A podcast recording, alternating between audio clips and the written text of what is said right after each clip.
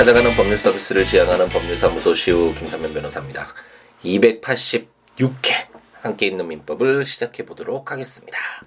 이제 또 어, 2018년 3월 16일 에, 금요일 또 한 주의 마지막 날이라고 할 수 있네요. 이제 또 주말을 앞두고 오늘 하루 또 행복 가득하게 열정 가득하게 에, 채우는 어, 우리였으면 좋겠습니다. 어제 이제 지방에 이제 그 수사에 참여하기 위해서 경찰서에 이제 좀 갈 일이 있어서 상주 쪽으로 아, 이렇게 가는데 오랜만에 이렇게 봄비를 맞으면서 운전을 하고 가니까 아, 분위기가 굉장히 좀 묘하더라고요.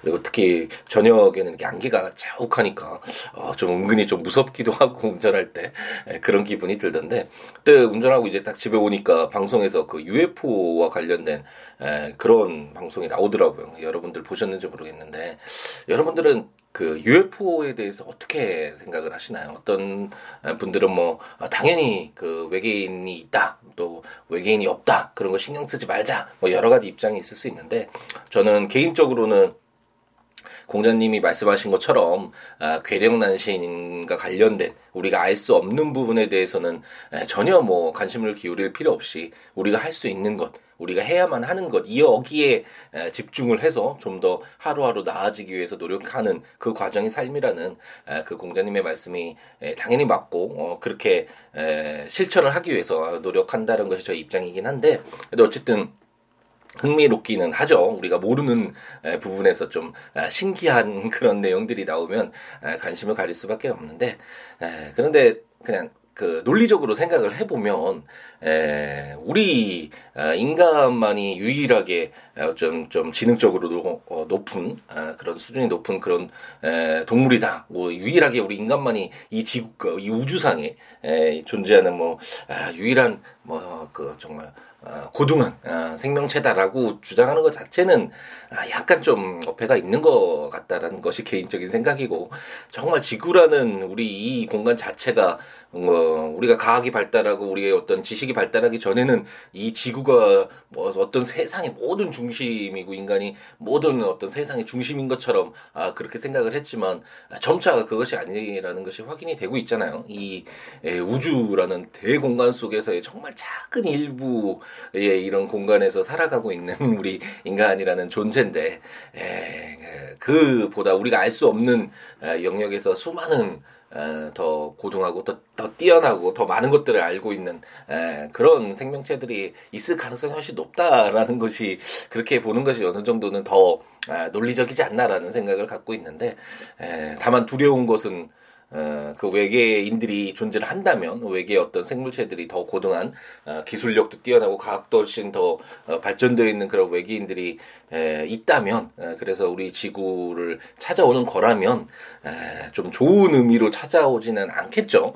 그것이 조금 우려되기는 하죠. 왜냐하면 어 그냥 자기네들 이 살고 있는 그 공간에 만족을 하고 있다면 어, 굳이 뭐 그냥 뭐 호기심에서는 그럴 수 있겠지만 아, 굳이 다른 공간에 이렇게 찾아갈 이유가 없잖아요. 우리가 아, 화성에 대해서 막 아, 조사를 하고 탐사를 하는 그런 이유 자체도 만약 지구가 황폐해져서 살 수 없을 때는 그 화성이라는 새로운 공간을 찾기 위한 아, 그런 노력의 일환인 것처럼 어떤 무언가 필요가 있기 때문에 아, 이게 지구를 찾아올 가능성이 크잖아요. 아, 그랬을 때는 아 약간 어, 어려운 부분이 있을 수 있지 않을까라는 예전에 그 어렸을 때 V라는 드라마 보면서 정말 많이 예, 어, 무서워했었는데 그 많은 분들이 못 보셨겠죠 젊은 분들은 아마 나이가 좀 드신 분들은 굉장히 인기 있었던 드라마 이게 보셨을 텐데 그 외계인이 찾아와서 처음에는 인간하고 동일한 모습이고 그래서 아 굉장히 호의적으로 막 그렇게 하다가 나중에 알고 봤더니 그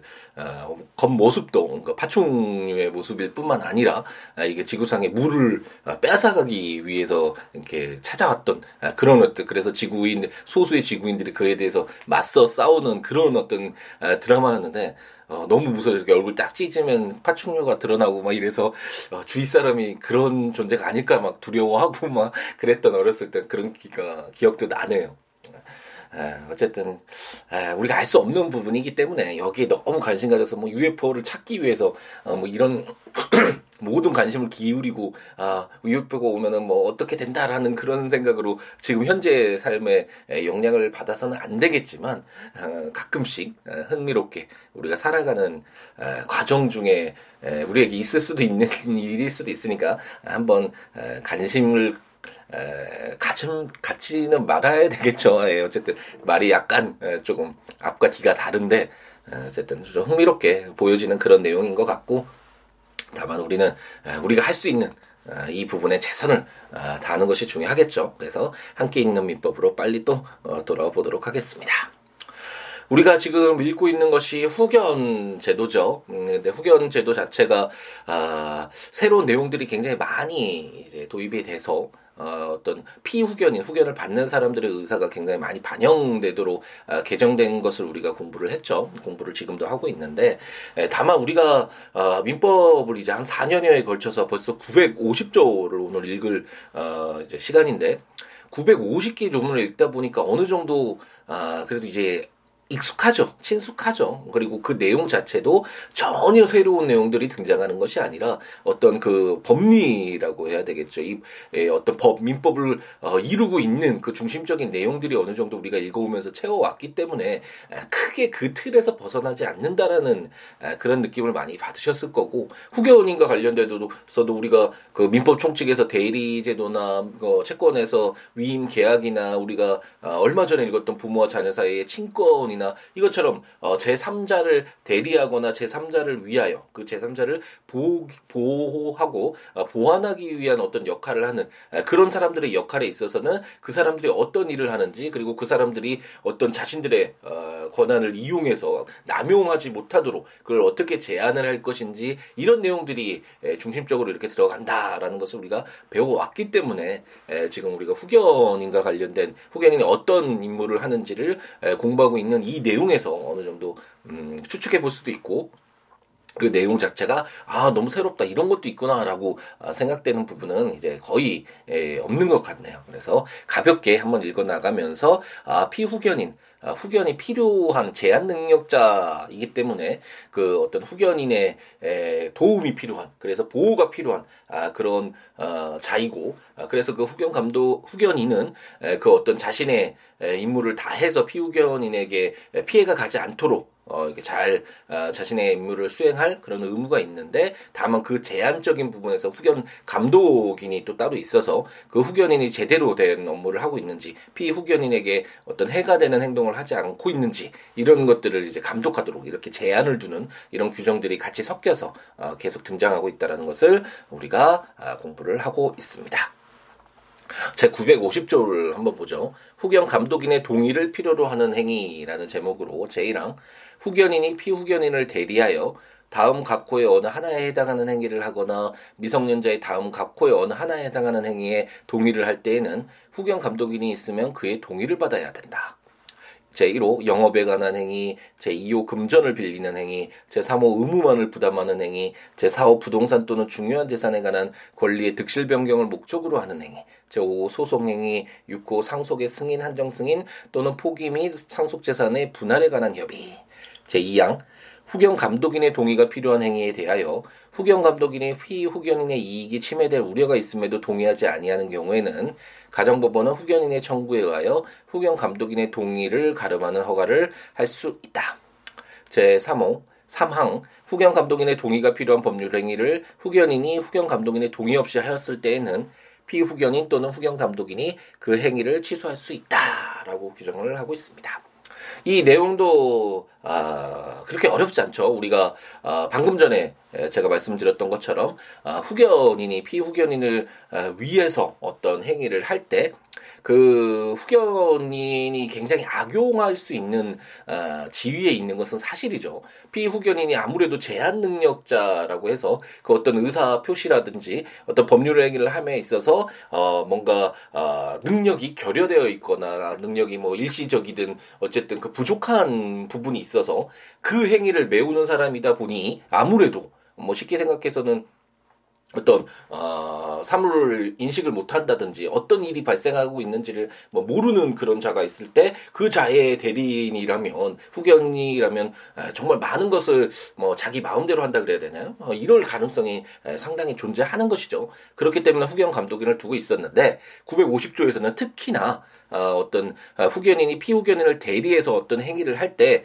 만약 그 행위의 목적이 뭐 영업을 하거나 아니면 금전을 어, 피후견인 이름으로 빌리 거나 어떤 권리를 얻는 거는 없는데 의무만을 어, 피후견인을 어, 피후견이 이게 부담하도록 되거나 아니면 중요한 재산을 어, 처분하거나 어, 소송을 한다거나 상속의 포기나 한정 승인 뭐 이런 내용들은 굉장히 큰 포괄적 재산의 걸 이전이라고 말씀 그때 설명을 드렸죠 며칠 전에. 그 개별적으로 부동산 어 뭐 하나 둘 이렇게 사는 것은 개별적 어, 재산이 그 어떤 권리 의무가 이전되는 것이라면 포괄적 재산의 이전은 상속 가치 그 사망한 자의 모든 재산이 이렇게 상속이 되는 거잖아요. 그래서 그 상속을 승인할 것인지 아니면 상속을 포기하거나 한정 승인할 것인지 이 내용과 관련돼서는 우리가 이제 상속 부분에서 친족편을 마무리 짓고 어, 상속편에서 공부를 하게 되겠죠. 그래서 이런 어떤 중요한 결정을 하는 데 있어서 후견인에게만 아, 모든 것을 맡겨 놓으면 아, 피후견인에게 굉장히 큰 피해가 발생할 우려가 있겠죠. 아, 그렇기 때문에 이런 행위를 대리를 할 때에는 후견 감독인이 있으면 그의 동의를 받도록 규정을 하고 만약 그런 동의 없이 어, 행위를 하였다면 피후견이나 피그 후견 감독인이 그 행위를 취소할 수 있도록 아, 이렇게 규정을 해서 후견 감독인의 역할을 강조하면서도 그 후견 감독인이 자신의 어떤 권한을 남용할 수 있는 아, 그런 위험을 좀 보호를 어, 하고 있습니다. 제 951조는 피후견인의 재산 등의 양수에 대한 취소라는 제목으로 제1항 후견인이 피후견인에 대한 제3자의 권리를 양수하는 경우에는 피후견인은 이를 취소할 수 있다. 제2항 제1항에 따른 권리의 양수의 경우 후견 감독인이 있으면 후견인은 후견 감독인의 동의를 받아야 하고 후견 감독인의 동의가 없는 경우에는 피후견인 또는 후견 감독인이 이를 취소할 수 있다라고 규정을 하고 있습니다. 권리의 양도, 재산의 양도 양수 이게 어디서 우리가 공부를 했죠? 그 우리가 기억이 나실지 모르겠는데 벌써 또 이거 한 1년 정도 전에 공부했던 내용인 것 같은데 우리가 채권 총론을 공부하면서 채권이 어떤 내용이 있는지 채권자가 뭐 수명일 때 채무자가 수명일 때 어떻게 되는지 채권이 어떤 효력을 가지는지 채권이 그럼 어떻게 소멸되는지 이런 내용들을 담고 있었던 것이 채권 총론이었는데 그 채권 총론 중에 채권을 그러면 다른 사람에게 양도 넘겨줄 수 있는지 그 채무를 인수할 수 있는지 이런 내용도 어, 우리가 있었죠. 음, 그런 부분들을 채권 총론에서 우리가 공부를 했는데 했는데 이것처럼 그 양수라는 것은 어떤 권리를 어 예를 들어서 어 갑돌이가 피후견인인데 갑돌이가 병돌이에게 뭐 100만 원을 변제하는 채무가 있다. 그랬을 때 그 병돌이가 가지고 있는 그 이 재산에 대한 권리를 그 갑돌이의 후견인인 을돌이에게 이렇게 양도하였다. 아, 이런 것이 채권의 양도 어, 양수라고 할 수 있겠죠. 그래서 만약 이런 경우가 있었다면 어, 어, 그, 그 뭐, 특별히 문제 없이, 예, 후견인인 을돌이가, 어, 갑돌이에 대해서 그 권리를 가지고 있는 병돌이의 권리를 그냥 양수받는 것에 아무 문제가 없느냐, 아, 라고 볼, 어떤 문제가 될 수 있는데, 이때, 951조는 이렇게 제3자의 권리를 양수하는 경우에 피후견인이 취소할 수 있다라고 규정하고 있잖아요. 근데 왜 그럴까라고 생각을 해본다면, 만약 그, 그, 갑돌이의 재산이 피후견인인 갑돌이의 재산이 유일하게 현재 그 거주하고 있는 아파트의 소유권이 전부여서 현금이 없었다. 그래서 변제를 못 하고 있는 상황이었다라고 하는데 그 병돌이의 재산을 을돌이가 어, 양수를 받으면 어, 울돌이는 어, 자신이 대리 에, 행위를 할 수 있잖아요. 그 피후견인은 갑돌이를 대신해서 그렇다면 어, 물론 지금 우리가 950조에서 읽었던 것처럼 여러 가지 제한이 있지만 그냥 그런 거 다 없다라고 이제 가정을 해서 어, 그 갑돌이를 대리해서 뭐 아파트를 처분한다. 그래서 이를 현금에서 어, 변제를 받는다. 이건 굉장히 수월해질 수 있잖아요. 이것처럼 피후견인의 이익에 반하는 후견행 후견인의 어떤 대리행위가 발생할 가능성이 아, 굉장히 크다고 할 수 있겠죠. 아, 그렇기 때문에 이렇게 피후견인의 재산에 어떤 양수를 한다면 후견인이 피후견인에 대한 제3자의 권리를 양수했을 때는 피후견이 이를 취소할 수 있고 아, 이런 어떤 양수의 경우에 후견 감독인이 있으면 동의를 받아라 안 그러면 아, 취소할 수 있도록 한다라는 것이 951조고 역시 후견인이 자신의 권한을 이용해서 어, 어, 피후견인의 어떤 권리에 침해를 가할 수 있는 그런 위험을 어, 좀 제한을 두기 위한 보호 규정이다라고 생각하시면 되겠습니다. 제952조는 상대방의 추인 여부 최고라는 제목으로 제950조 및 제951조의 경우에는 제15조를 준용한다라고 규정해서 아, 15조는 뭐, 우리가, 먼 옛날 이야기죠. 한 4년여 전에 처음 시작했을 때, 에, 우리가 많이 공부를 했었던 내용인데, 그 주체 부분에서, 아, 그 당시에 이제 개정되기 전이어서 미성년자와 한정치산자, 금치산자의 경우에, 에, 그 취소 부분과 관련돼서 그런 내용들을 담고 있는 것이 15조였고, 15조는 특히나 이렇게 언제든지 법률 행위를 취소할 수 있는 에, 그런 상황이라면 그 거래의 상대방은 항상 불안하잖아요. 언제 취소 취소가 들어올지 모르니까 아, 그렇기 때문에 그런 경우에는 그 상대방이 아, 또 취소할 것인지 여부를 물어볼 수 있고 만약 뭐 확답이 없으면 추인한 것으로 본다 뭐 특별한 절차가 있는 경우에는 아, 그, 그 추인을 거부한 것으로 본다 취소한 것으로 본다 뭐 이런 아, 효력 규정과 관련된 내용들을 담고 있었던 것이 15조였잖아요. 그것과 마찬가지로 지금 어, 후견 감독인의 동의를 받지 않았거나 어, 그런 푸이 후견인의 재산 등의 양수를 했을 때 언제든지 이제 또 취소가 될 수 있는 그런 불안정한 어, 지금 상황이잖아요. 그렇기 때문에 이런 경우에 그와 관련된 이해관계가 있는 그 상대방의 경우에는 아 그 취소할 거야 안 할 거야라는 거를 물어서 어, 서둘러서 어떤 그 불안정한 권리관계를 아 이제 좀 종료시킬 필요가 있겠죠. 어 그렇기 때문에 어, 이런 그 후견인의 거래 상대방은 후견 감독인과 피후견인에게 후견인에게 에, 취소할 수 있는 행위를 추인할 것인지 에, 말 것인지 이런 것들의 어떤 확답을 어, 촉구할 수 있다라고 어, 규정을 하면서 이제 거래 상대방이 불안정한 거래 관계에서 벗어날 수 있는 기회를 아, 이렇게 제공하고 있는 규정이 952조다라고 생각하시면 되겠습니다.